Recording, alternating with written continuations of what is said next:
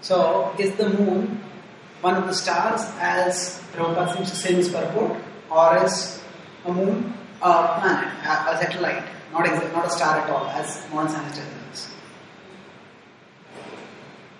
There is always, whenever we translate from one language to another, there is always a semantic loss, a loss in terms of meaning. For example, you know, in Hindi we say Bhagwan Krishna ke alag alag gun hai. So now many devotees who learn Hindi and they learn English, Krishna has different different qualities. Now those who are coming from an English background, why do you say two different? Krishna has different qualities. Why do you need different different over there? One different is enough. So, so any translation always leads to some semantic confusion. So the point here is the word nakshatra. Now the Sanskrit point is nakshatranam aham shashi. It's not like the Sanskrit words.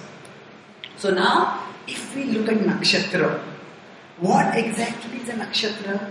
Now, if we translate it as a star, hmm, then among stars and the moon. That's the way Prabhupada translates it. But then Prabhupada's translations are basically convenient verbal tools to get people some introductory grasp.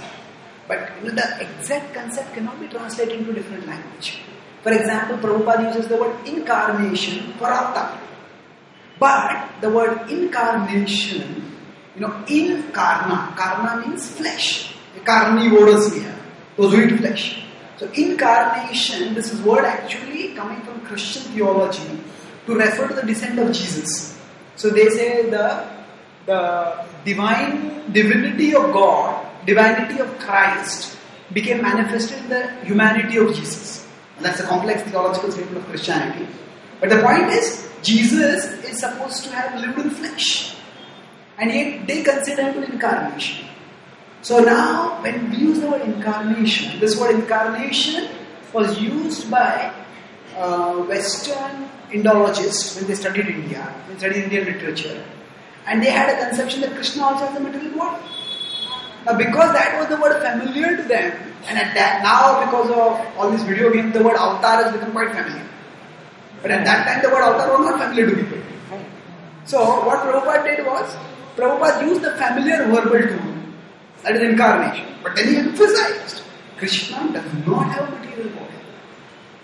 So, like that, when we talk about the word nakshatra, to, to yes, Prabhupada translated the star, but it's not star in the sense in which we use it in science.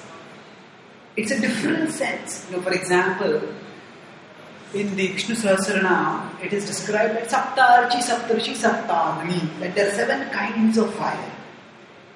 Now, we just know one kind of fire is produced by combustion.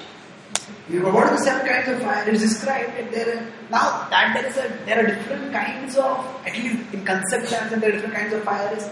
You know, we have hot light sources, we have cold light sources. So, we know the moonlight is cooling and soothing, the sunlight is heating and blazing. So, we can have some understanding of that.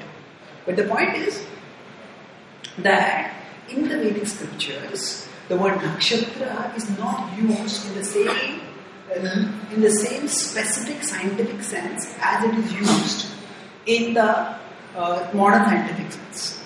So we can't just transplant uh, we can't just transplant terms from here to there and understand. So the point is that the moon Nakshatranam Aham Shashi. What is the principle that Krishna is telling over here? That, okay, there are many celestial objects which to us seem luminous. Hmm? Which to us seem luminous.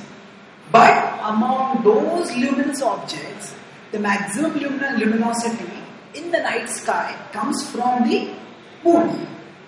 And if there's a bright moon night sky, the moon catches our attention. And the whole purpose of the 10th chapter of Vibhuti Yoga is that whatever catches our attention actually manifests Krishna, a spark of Krishna or attractiveness. So whenever anything attractive we find in this world, we should immediately connect it to Krishna and remember Krishna. So that way, we can connect things with Krishna and remember Krishna.